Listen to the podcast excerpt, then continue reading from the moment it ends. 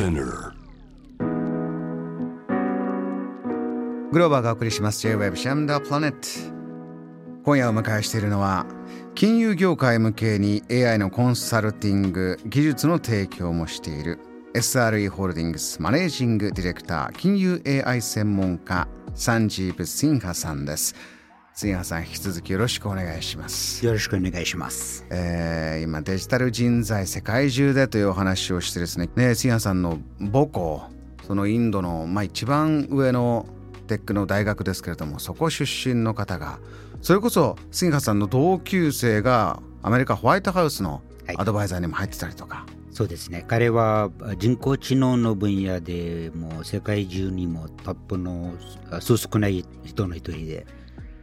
あのいろんな大学の教授とかもやってまして、最近ホワイトハウスから採用されまして、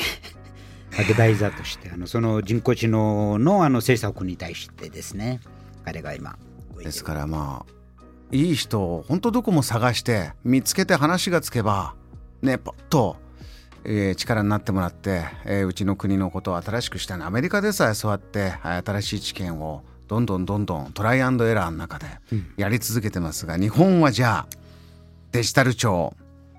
9月1日に発足しました。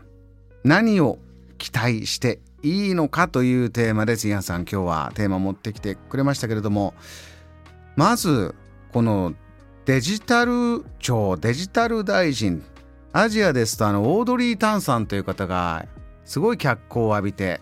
日本でも本もたくさん出ましたし、あ若い方がこうやって世の中を変えていくっていうのが、ね、デジタルっていうのははい。大事なんだなってそんなイメージがまずバンとはいある方多いと思いますが、デジタル庁杉谷さんこの日本はどんな風に見ていけばいいんですか？うん、あそうですね。あの、もう政府がもう動かなくても、もうすでに人々の生活がもうすごくデジタル化されてるんですね。朝から夜までもう、まあ、スマホ中心であのコンピューター中心でいろいろ乗り換え案内のアプリだったり Facebook、SNS とかああと e コマースですね。うん。え買い物もそうですね。買い物もそうですね。うん。あと銀行もほとんど最近デジタル化されてオンラインの銀行オンラインの証券あクレジットカードの決済も全てがオンラインだったり、うん。あ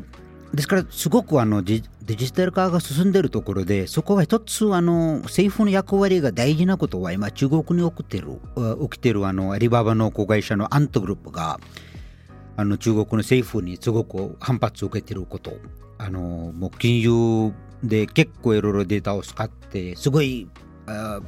強い会社になってしまっているところ。うん。つまり政府もちゃんとバランスを取らなければいけないことがありまして、まあ、それ政府の役割が一方はデジタル化を促進させること。はい。とそそこであの個人情報の保護とか、うん。いろいろサイバーセキュリティとかそこの規制の基盤もちゃんとしっかりす作らなければいけないこと。うん。だ両方とも政府の役割ですので。このアクセルきっちり、えー応援してスピードアップとかみんながやりやすいようにしながら今おっしゃったのはじゃあバランスをどうとってか。はい。ここのあのポイントいろんな国でそれこそ今、ね、正解がない中はい。進んでますけど、じゃあヨーロッパどういう規制をするか、えーアメリカがどうやっていくか。今おっしゃったのは中国で起きてる問題ですけど、日本を見ていくと杉原さん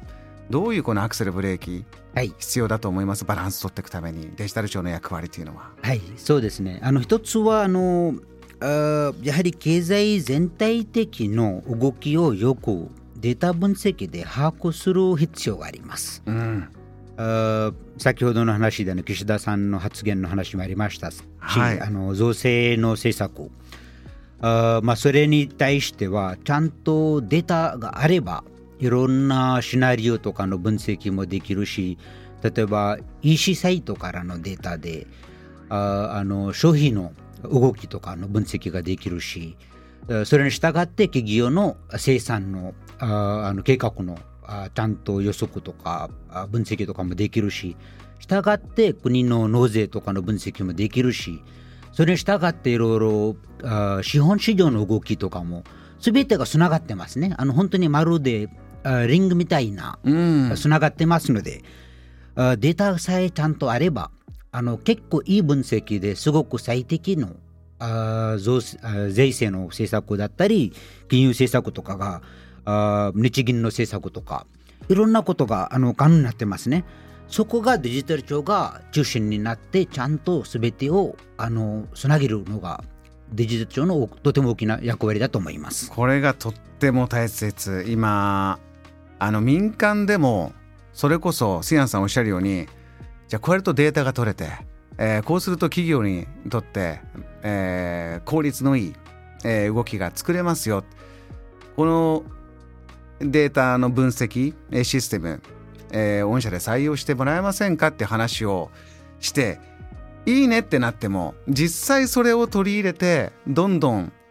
データ活用を始めてる企業っていうのはまだそこまで多くないというそんな状況ありますか？ああそうですね。あのあー具体的な例を申し上げるとあの、まあ、日本の最大の EC サイト楽天。うん。楽天グループがやはり EC から始まっているのですごくあー消費者の情報がよよく手に入ってます。うんうん。それで消費者の情報が入るとあの個人個人のあの経済状況もよく把握できる。うん。それであのちゃんと証券会社だったり銀行だったり楽天グループがいろんな金融業界のいわゆるサプライチェーンすべてのあデータの活用が最近いろいろ始めてます。うん。まあ、まだまだあのそこはデータ分析が足りてないところがありますが。ですから民間企業としては日本では楽天だったりアメリカならアマゾンアマゾンがもちろんもうアメリカだけの企業じゃなくて世界中にうん。広がってまして世界中のデータを持ってましてあそこをちゃんといろいろあ製造のあ計画にもつながっているまであの消費だけじゃなくて消費から企業の生産までもうん。その間の金融的ないろいろそのファイナンシングのところもよくつなげることができてましてですからその情報がちゃんと国も使えるべきですのであ今まではあのあ中央銀行とかはいわゆるその計量経済学とか、うんうん。あの統計学とか、まあ、いろいろもちろん伝統的ないろいろあ数学のモデルとか使ってきてましたがえでも今後はデータがいろんなデータがありますからもともと機械学習とかえうん。人工知能 AI とかも使える可能性がすごく増えてます。そこを使えば国の政策とかももっともっとうまくできるんじゃないかなと思います。杉山さんその理論もいいんだけど現実に起きた数字データを見て分析して活用していこうという時についこの間もそのコロナがあってああこれでじゃあどこに必要なお金を、えーバランスしようっていう時にああマイナンバーが、はい。えーあって活用できたらよかったのにっていう声がまたちょっと大きくなって。はい。でも、えープライバシーとかいろんなことでやっぱり、えー反対なんだっていうか、マイナンバーどんどんやろうっていう声がそこまで大きくなりきらなかったりもしてます、今の日本の状況ですけれども。今おっしゃるようにじゃあ情報データをガッと取ろうと思うとこういうマイナンバー制度っていうのはあった方がいいっていうふうにやっぱお感じになります？ああそうです。ねやっぱりここはあー国民が政府に対してあ信頼関係どうなってるのか、うん。そこが課題ですね。あのまあ、私は外国人としてあの日本の見ると日本の政府は他の国の政府に比べてとてもまともな政府だと思いますのであ信頼すべき政府だと 思っておりますけど でもやはり日本人のそのハードルも高いですね。うんまあそれは高い方がいいと思いますが、ええまあ、そこまであの政府のことがそこまで信頼してないからあの個人のマイナンバー制度があまり進んでないですけどでも最近新しいこのデジタル庁が導入しようとしてるのがあの GBizID という、GBizID はい、こういう新しい提案がある。杉原さんこのマイナンバーはなかなかこう反発が続く中デジタル庁が GBizID というのを今提案してるんですか？はい。何でしょうこれは？うん、そうですね。あの他の国に比べるとインドもあーシンガポールとかもあ結構その行政的なの法人関係の行政手続きが結構オンラインでほとんどできちゃうんですね。うん。あ携帯電話だけでもできちゃったり。あそうですか。はい、すごいあのオンライン化が進んでまして。えまあ、パスワードとかがちゃんとしっかりしているところありまして、自分 ID もそういう目的で、ちゃんとその ID とパスワードで、あのあ本人、確認の